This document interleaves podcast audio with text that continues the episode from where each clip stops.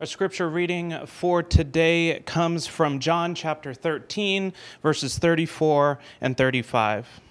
A new commandment I give to you, that you love one another just as I have loved you. You are also to love one another. By this, all people will know that you are my disciples if you have love for one another. This is the word of the Lord. You may be seated. All right, good morning. Oh, wait. Um, hey, good morning. Uh, my name's Dave.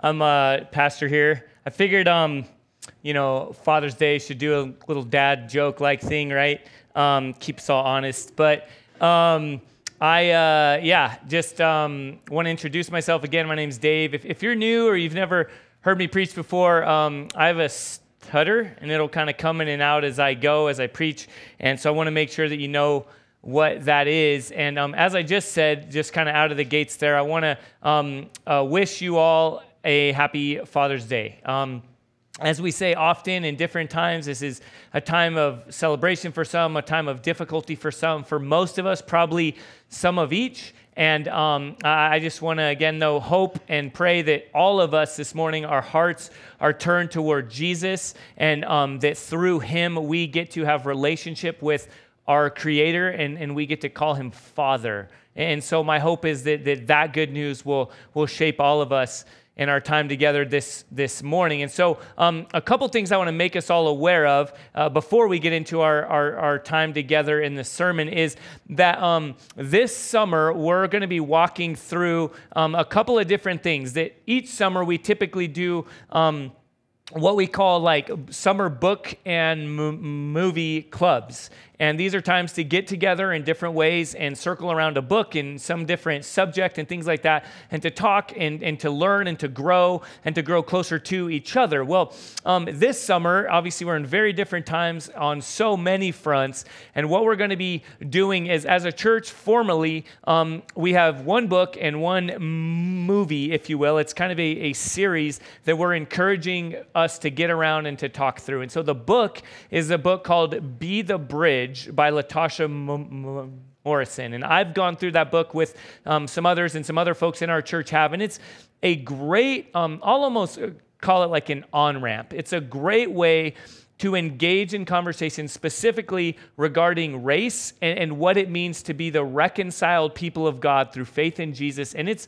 a really helpful um, book to, to help um, answer some questions, engage in some questions, to be known, to understand others, to know one another. And it's, um, it's, it's, an, it's an early um, way to kind of begin or enter into a different levels the conversation regarding who we are as reconciled people of God. So I really encourage you to sign up for those, okay? You'll see that through emails and different things like that.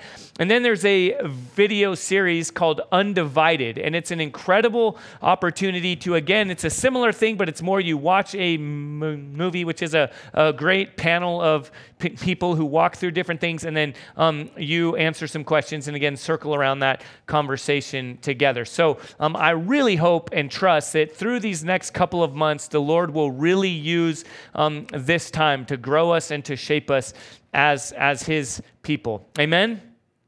All right. Well, now as we get into our, our time um, this morning, we're in, in a unique sermon this morning. It's going to be kind of a standalone, and we're looking at the one another's. And there are multiple, and we'll dive into some. There are multiple places throughout the Old and New Testament where God calls us to relate with one another in certain ways. And this time that we're in, I think we could use stopping, slowing down, and considering how we're called to relate with one another as God's people. And then next week, just a, just a heads up, we'll be diving into a new series, which will be in as far as we can get. Um, we're going to walk through the minor prophets. And so we're just going to begin next week with Hosea, and we'll go from there. We're going to do one book each week. So we're looking forward to what God has in store there. So, church, would you um, gather with me together and, and pray as we get into our, our time in God's Word.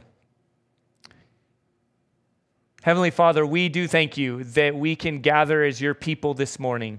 Lord, thank you that um, though the grass withers and the flower fades, the word of our God endures forever. And I pray that by the power of your Holy Spirit, Lord, um, filling my heart, flowing from my mouth, and, and most clearly and most powerfully coming from your word. And Lord, that you, again, by that same Spirit, will open all of our hearts and ears and eyes to receive your word and what it looks like for us to be your people Lord, how do we relate with one another? We have horrible examples all around us. And so I pray and trust that you, Lord, will do a work in us, informing us for your glory and our good. In Jesus' name we pray, amen. So, my dad is a kisser.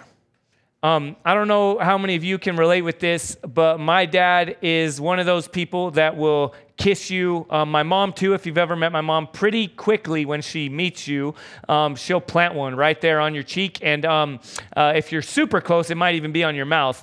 But um, uh, my dad grew up um, in a home that was not like that, was not necessarily very affectionate. In fact, my grandfather, my dad's dad, I can only remember hugging a few times, and yet um, we would m- normally shake hands and things like that. And yet, my dad, though he was in the military, then he was a police officer, then he was like a burly woodsman and chopped wood and sold that wood. And then he was a construction worker for like 30 years. So, all those, and you look at me and you might picture one thing with my dad.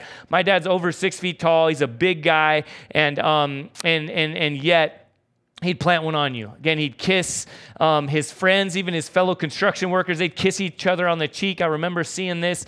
And my family's a bunch of kissers. My older brothers um, will kiss me on the cheek. And, and, and I'm, I don't know if I'm all there, to be honest with you. I'm the guy that, like, when someone comes up behind you and starts giving you, like, a back rub, I don't know if you ever experienced that. I'm the kind of person that they're, like, trying to relax you. And my wife cracks up because I'm like, hey, thanks, like, thanks for that. You know, it's I, some I kind of tend to tense up, but I'm growing, and uh, I'm thankfully really affectionate with my kids. Um, and I just encourage all of us dads on Father's Day to be affectionate, to show affection in our homes, um, again, in our culture, in whatever way that looks appropriate, but to push through some barriers, um, to, you know, kiss our sons and our daughters on the head or on the cheek, and just to show love. And that's actually a really biblical picture. As we consider these one another's that God calls us to, one of these that maybe jumps into your mind is this command to what? Greet one another with a holy kiss. All right. So, my dad, even before putting his faith in Jesus, was honoring that scripture. He's greeting everyone with a holy kiss. Well, what does that mean, right? What's the surface value? Um, what's the under the surface message that God would call his people to greet one another in this way? Well, there's one um, prominent p- pastor and theologian with the Gospel Coalition um, spells it out like this. He says, Paul tells the church four times, the Romans, the Corinthians, the Thessalonians, to greet one another with the holy kiss. And Peter says to greet one another with a kiss of love. They are saying, take the physical, familial expression of endearment and use it in a way that is holy to express your love for one another. So, church, let me ask this question of us this morning. What does it look like to relate with one another with familial endearment? Right? We don't the, the the idea is not just the surface okay well you got to kiss each other. Hey guys this you know isn't your excuse like hey god the bible says to sorry i got to do this right? Like no like what does god mean when he calls us to greet one another in such a way that expresses familial endearment to one another right? How do we fail to do that?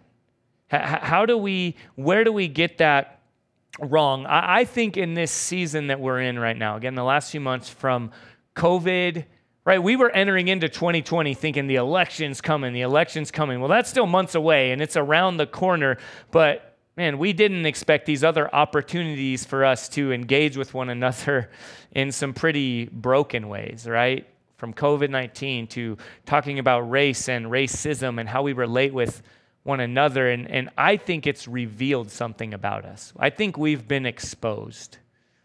Okay, Jesus says in um, Luke chapter 6, these are Jesus' words. He says, The good person out of the good treasure of his heart produces good, and the evil person out of his evil treasure produces evil. For out of the abundance of the heart, his mouth speaks. What's in our heart reveals how we speak. How we relate with one another reveals rather what is in our hearts. If it's there, it will come out. If it comes out, it reveals what's there. Okay, um, a, a theologian, um, a, someone I actually referred to last week, Charles Octavius Boothe, a former slave, and then used the remainder of his years teaching um, God's word and, and, and, and shaping God's people. And, his, and in his really helpful systematic theology book um, that I've been pouring through over the last few weeks, um, he talks about this idea of what happens when your heart has been born again right? Regenerate, made new, and how that will flow out of our mouths. And he talks about how people relate with one another. So let me read something that he shared. He says this Jesus says, Blessed are the peacemakers. There are persons who seem to walk through the world day by day, always finding somebody or something to rouse their angry feelings and always by emphatic expression for their angry feelings, stirring up discord and strife as they pass along. Christian, is this you? Okay, let's pause for a moment. Just like we did in our time of confession, lay our hearts bare before the Holy Spirit and ask. Ask Him to reveal is this what I might be known for? Am I someone who is um, walking away, walking around, finding somebody or something to rouse my angry feelings? Am I quick to speak, quick to anger? Am I quick to assume I know where someone is coming from and just jump right on it? Am I always by emphatic expression for my angry feelings stirring up discord and strife as I pass along? Is that me? If someone were to look at my social media interactions. Uh, uh, something that came to mind for me is this, and I was actually in a conversation earlier this week, and the idea came up what would happen if some of the dialogues that take place on social media were going on in our church lobby? What, what would happen if we were to walk into the church lobby and, and two or three or four people even from our church who are interacting in certain ways. We're having a conversation. All the emojis and exclamation points and underlines and bolds were, were now expressed in, in, in, in, in, in physical language and expression and mannerisms. What would we think? Would I, as a pastor, just walk right by and be like, oh, there they are again, you know, move right? Go, no, like we would probably be like astounded, saddened what, what is revealed right now in this season we're in about how we relate with one another? Again, what is in our hearts will be revealed and how we relate with one another. And he picks up this quote to talk about what it ought to look like for those of us who have been born again, who have been given new hearts, new lenses, new language for how we relate with one another. There are others who seem to bear about with them an atmosphere of calmness and tranquility. If they come into the midst of a tumultuous company of angry people, the tones of their voice as they speak and the words that they utter seem to act on the excited people as oil on the troubled waves. They soon sink down, and there is a great calm. Church, Christian, follower of Jesus, this is the kind of people God calls us to be. If we have put our faith in Christ and are then filled with His Holy Spirit, He means for us to be the embodiment of His calming good news. Yes, speaking prophetically into areas of brokenness. Yes, calling out sin in our brothers and sisters in Christ, especially. But in such a way that reflects these many one another's that he talks about and calls us to. Let me read another passage for us in Romans chapter 12, in verse 9. This is the call of how we are to relate with one another. Let love be genuine, abhor what is evil, hold fast to what is good. Love one another with brotherly affection. Outdo one another in showing honor. Do not be slothful, that, like lazy, in zeal. Be fervent in spirit. Serve the Lord. Rejoice in hope. Be patient in tribulation. Be constant in prayer. There's this call, there's this picture there, right? He says, Serve the Lord. Well, extending brotherly and sisterly affection toward one another, loving one another is serving the Lord. Again, let me ask you this question. I know this might be difficult for us to, at the end of the day, God, do I really care about serving you, about honoring you, about living on your mission? Well, if the answer to that is yes, and I hope and expect for most of us the answer is yes, then we need to understand how we relate with one another is directly connected to whether or not we are serving and or honoring our Lord. So now church, I'm going to walk through this list of one another's. Okay, this is something I found. on It's not an exhaustive list, but it's a long list. Okay, I'm going to read through about over 30 of these one another's that we're called to and how we're called to relate with one another. And here's to help set that set that tone, set our expectation for what this is. The word one another is derived from the Greek word uh, lelon, and it means one another, each other, mutually, reciprocally.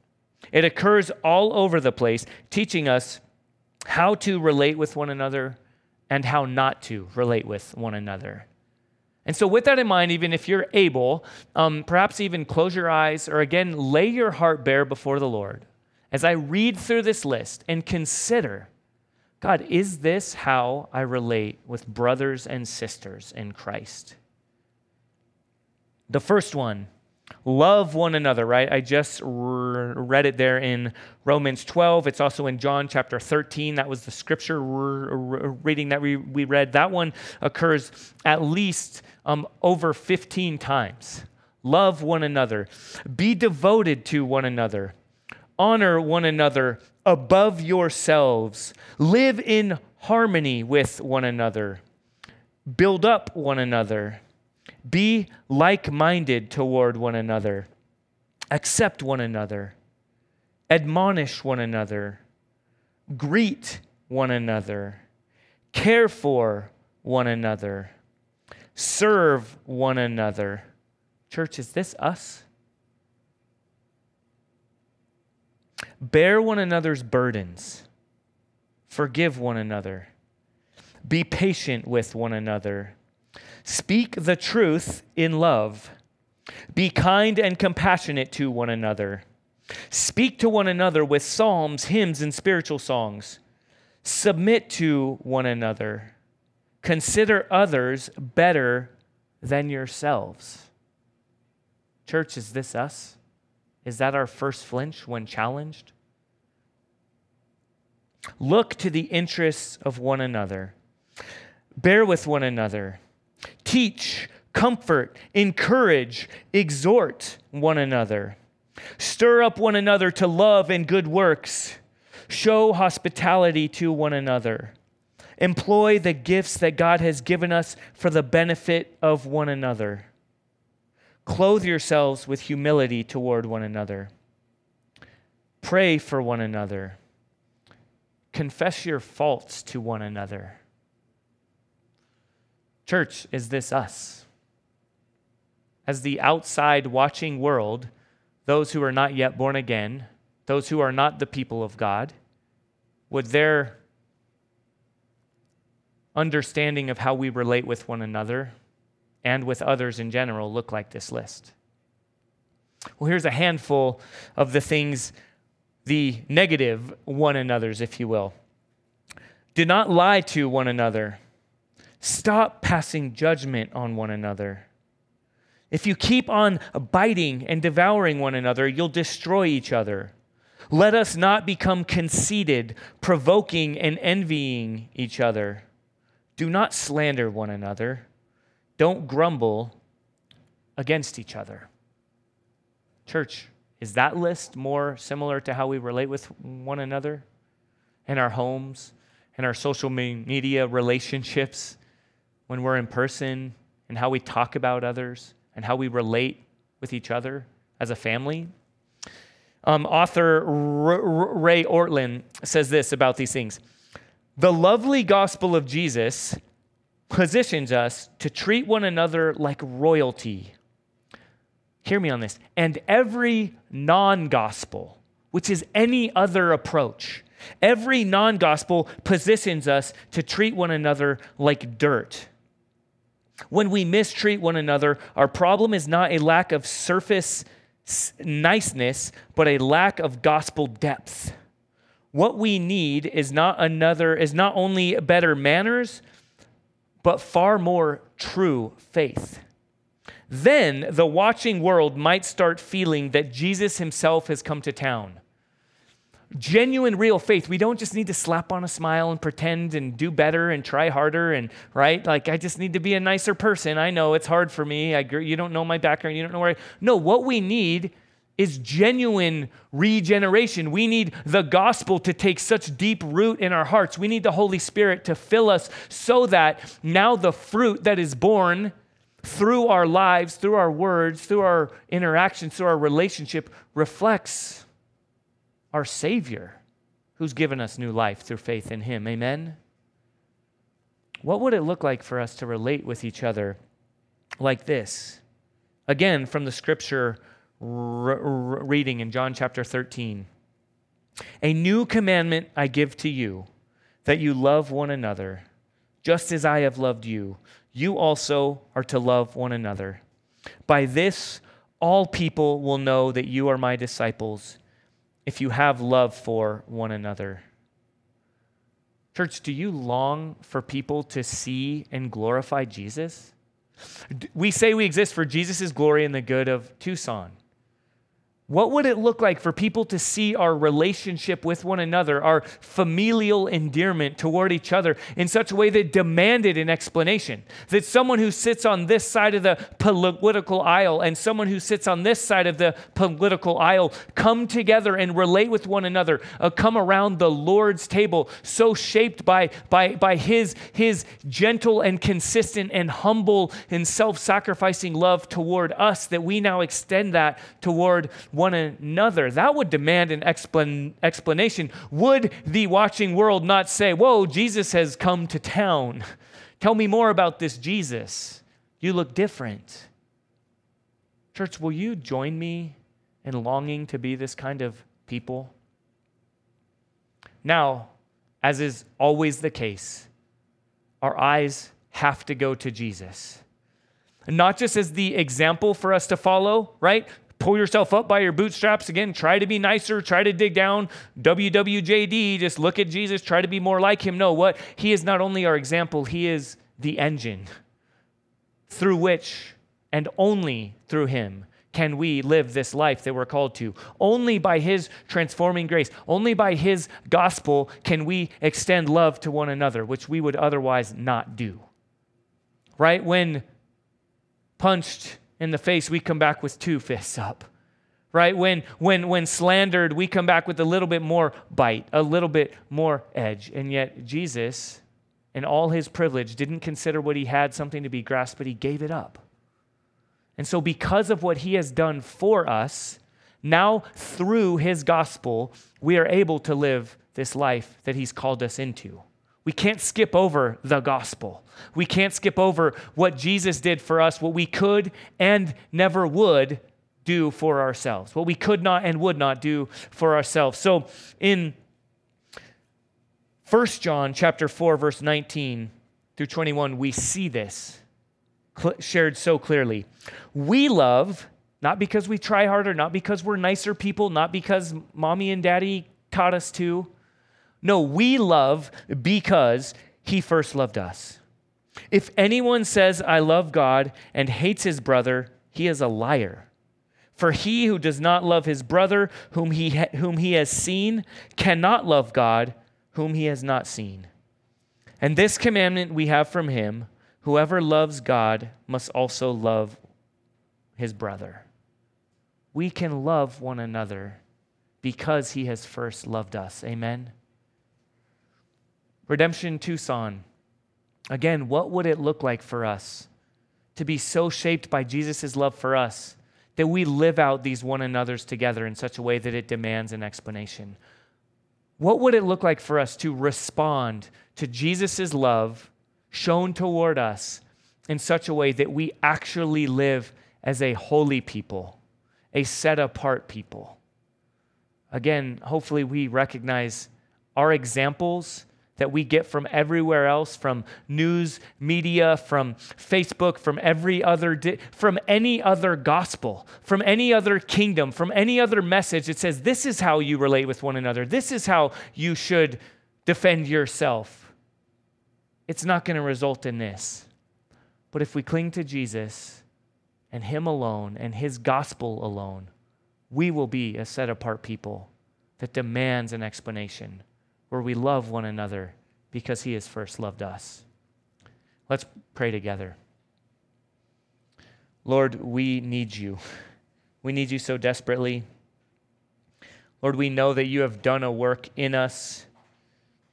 Lord, we pray that you will do a work through us and for us. God, we pray that we will grow in love and that right now, even in this time of response, it will be because we see your love for us more clearly. Lord, we pray that those who need to be encouraged will be encouraged. Those of us who need to be convicted will be convicted. Lord, again, I pray that by your Holy Spirit, through your word preached, Lord, that you will transform us to be a holy, set apart people, revealing your glory, revealing your gospel in and through how we relate with one another. It's in your name we pray. Amen.